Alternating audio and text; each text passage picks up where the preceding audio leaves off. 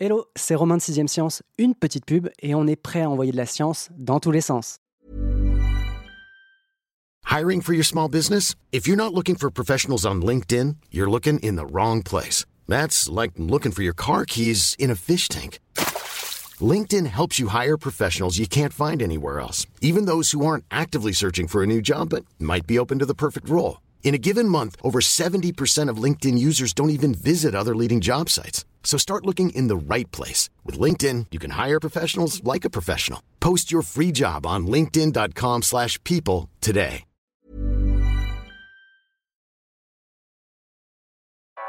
Vous écoutez 6ème Science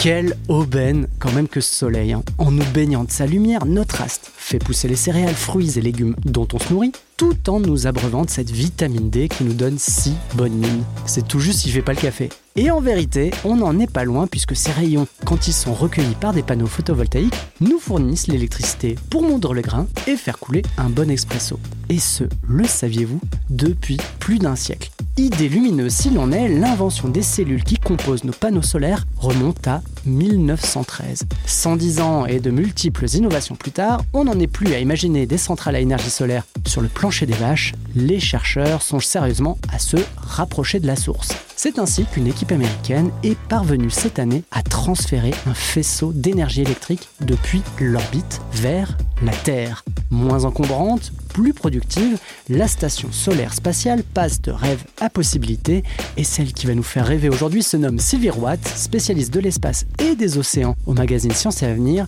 Bonjour Sylvie. Bonjour Romain. La science-fiction imagine le futur, mais elle peut aussi inspirer le présent. L'idée de la NASA de développer une station solaire en orbite autour de la Terre est en fait héritée d'un texte, non pas de n'importe qui, hein, mais d'un auteur de science-fiction, Isaac Asimov. Oui, il a publié en 1941 une nouvelle qui s'appelle Reason, qui se passe sur une station solaire spatiale et qui met en scène deux astronautes qui doivent euh, tester un nouveau robot, appelé Cutie, qui va leur euh, donner du fil à retordre. En fait, il ne les reconnaît pas comme des maîtres parce qu'il les trouve imparfaits. Oui, donc Isaac Asimov, replaçons-le, c'est euh, l'inventeur, enfin, il n'est pas seul, hein, ils sont deux, des trois règles de la robotique. Tout à fait. Un grand auteur de science-fiction, s'il en est. Les ingénieurs de la NASA ont repris cette idée dans les années 60.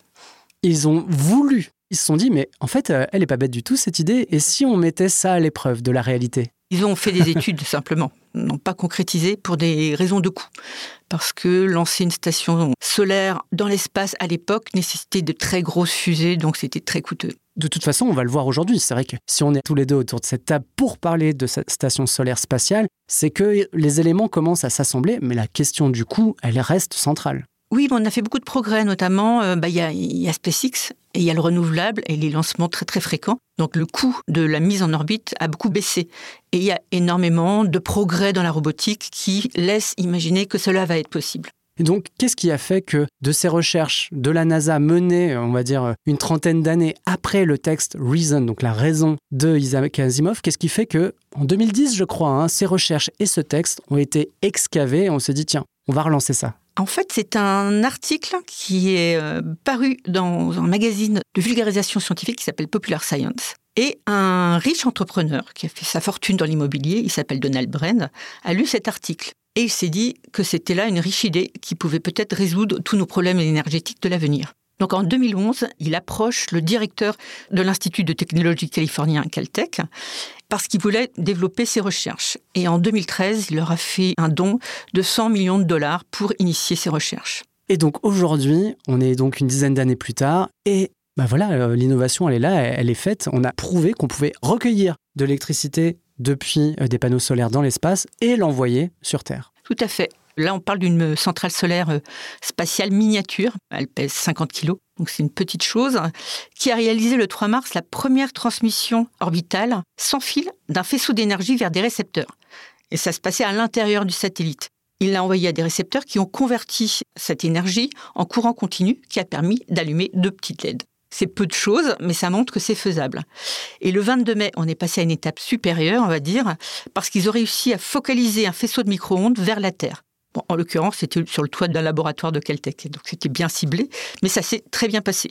Et actuellement, à bord du satellite, il y a 32 cellules photovoltaïques de types différents qui sont en test afin d'évaluer leur performance et leur résistance dans l'espace. Ok, donc là, en gros, on a posé le fait que c'était possible de mettre en œuvre ce principe, donc de générer de l'électricité à partir d'une station solaire spatiale. Quelles sont les prochaines étapes? Alors, à terme, le Caltech prévoit de lancer une constellation de panneaux souples, comme des voiles solaires, qui vont se déployer en orbite en carré plat d'environ 50 mètres de côté. Alors, ils ont d'un côté des cellules photovoltaïques côté Soleil et de l'autre côté des émetteurs d'énergie sans fil côté Terre. Donc, ça va se transformer, ça, vraiment, c'est quelque chose de très fin. Mais auparavant, dans, dans, les mois prochains, ils vont tester une structure ultra légère de près de 2 mètres de côté qui va être déployé donc en orbite. donc pas 50 mètres, 2 mètres. On commence petit. Exactement. Autant les écrans pliants, les écrans souples, j'en ai déjà entendu parler, mais les panneaux solaires souples, c'est la première fois. C'est une techno qui est assez avancée aujourd'hui? C'est assez balbutiant. En France, on est dans les premiers. On a une, une entreprise qui s'appelle Armor, qui avait la première ligne de production industrielle en fait de ces rubans, mais ils ont décidé d'arrêter parce que pour l'instant, ça ne trouve pas encore ses acheteurs. Ce sont des trames de tissu, on va dire, de moins de 1 mm d'épaisseur, très léger, souvent transparents. Certains sont autocollants. Donc il n'y a pas que les Français, il y a aussi des Polonais dans l'histoire et des Allemands. Donc ils intègrent dans leurs trames des cellules photovoltaïques. D'ailleurs, actuellement, c'est en test sur euh, un palais d'exposition qui est en Suisse, qui est entièrement recouvert de ce film et qui produit de la lumière. Bon, ah, c'est un spectacle, hein, là, c'est la démonstration, mais qui produit de la lumière le soir avec euh, une lumière changeante, bleu, rouge. Enfin, c'est très, très mm. beau. Pour l'instant, c'est encore balbutiant.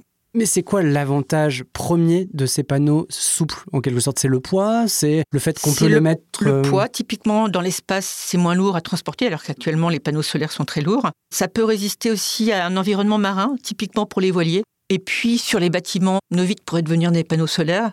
Les balcons transparents que l'on voit sur certains immeubles pourraient devenir des producteurs d'énergie.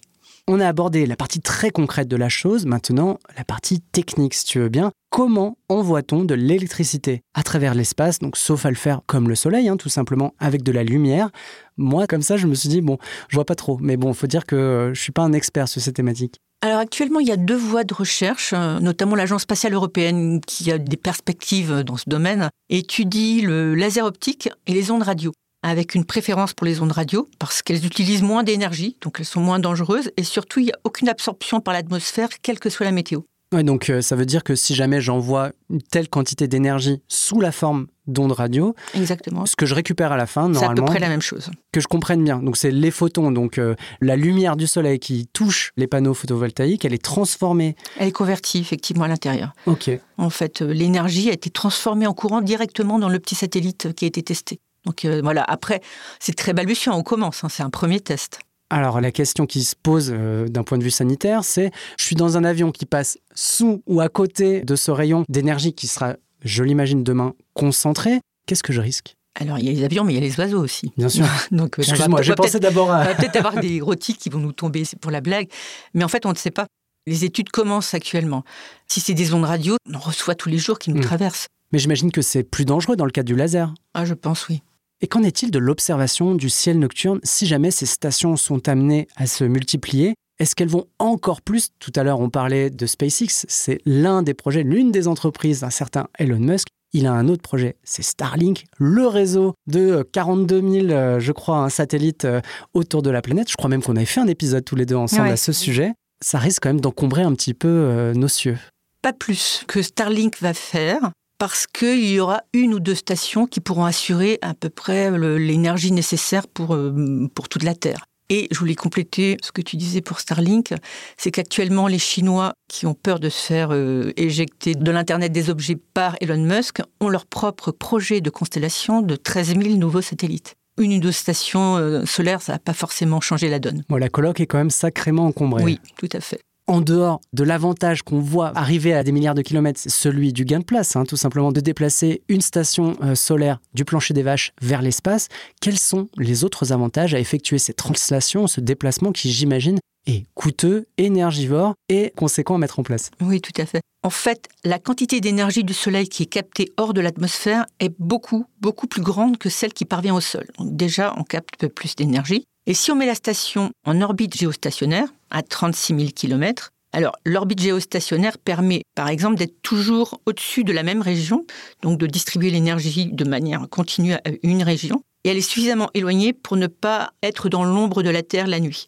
Donc, elle bénéficiera d'un ensoleillement permanent, débarrassé de tout nuage par ailleurs. Donc, de l'énergie gratuite 24-24. Tout à fait. Bon, ça, ça doit plaire aux Américains qui étaient les premiers sur le dossier. Qu'en est-il des autres pays? Tout à l'heure, tu parlais des, Chinois qui se lançaient plutôt sur du satellite de communication, mais euh, les Européens, les Chinois, là encore, doivent être sur les dents. Tout à fait. Les Chinois ont testé récemment un récepteur terrestre de faisceau énergétique, donc c'est une étape qui est franchie, eux, sur la réception.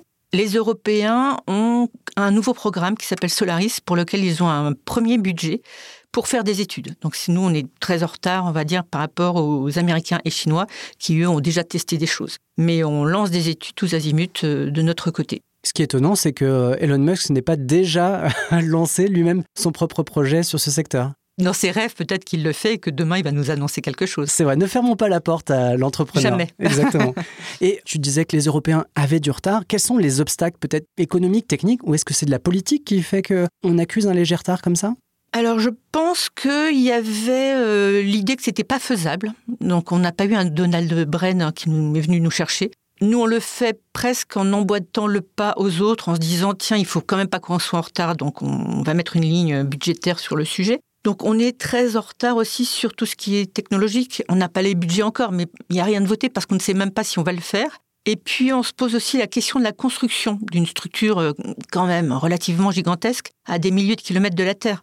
Un spécialiste de ces questions à l'ESA m'a indiqué que en 50 ans, la robotique a beaucoup beaucoup progressé et qu'on pouvait imaginer des flottes de robots autonomes qui opéreraient dans l'espace pour assembler cette station, pour la, en faire l'entretien, la maintenance, euh, à condition qu'ils soient moins récalcitrants que ceux de la nouvelle d'Asimov. Oui, effectivement. L'ESA, c'est l'Agence spatiale européenne. Hein, c'est bien ça. Tu écris en conclusion, donc là, je pense que c'est la passerelle idéale pour l'ESA, là encore que cette avancée, ce développement futur d'une station solaire spatiale pourrait être un pas de plus vers l'établissement de colonies sur la Lune dans un premier temps, mais aussi sur Mars. Tout à fait, c'est une solution simple. Si on sait le faire sur Terre, on pourra le déployer sur la Lune, on pourra avoir une, une source d'énergie disponible à tout moment, gratuite. Parce qu'actuellement, en fait, les sources d'énergie qui sont prévues, elles sont nucléaires. On travaille sur du nucléaire euh, fiable, propre, etc., mais ce n'est pas encore le cas. Donc ça, ça pourrait être une solution. Oui, vaut mieux encore miser sur la, plus propre des énergies. Tout à fait. Et la plus durable. Mais ça nous fait conclure quasiment sur un côté très SF, puisque ça, c'est pas près d'arriver quand même. Hein. On est plutôt sur des échéances. Euh, ah ben, on n'est pas revenu sur la Lune déjà, donc Mars, on n'en parle même pas. On termine quand même sur un côté très asimovien sur cet épisode. Merci beaucoup Sylvie. Quant à moi, comme d'habitude, je vous donne rendez-vous non pas dans une nouvelle d'Asimov, mais dans deux semaines pour continuer à envoyer de la science dans tous les sens. On ne va pas se quitter comme ça. Vous avez aimé cet épisode? Sportif, généraliste, sexo ou scientifique, varié mais toujours bien informé. Découvrez les autres podcasts de la rédaction 20 minutes sur votre application d'écoute préférée ou directement sur podcast au pluriel.20minutes.fr. Et merci de nous avoir écoutés.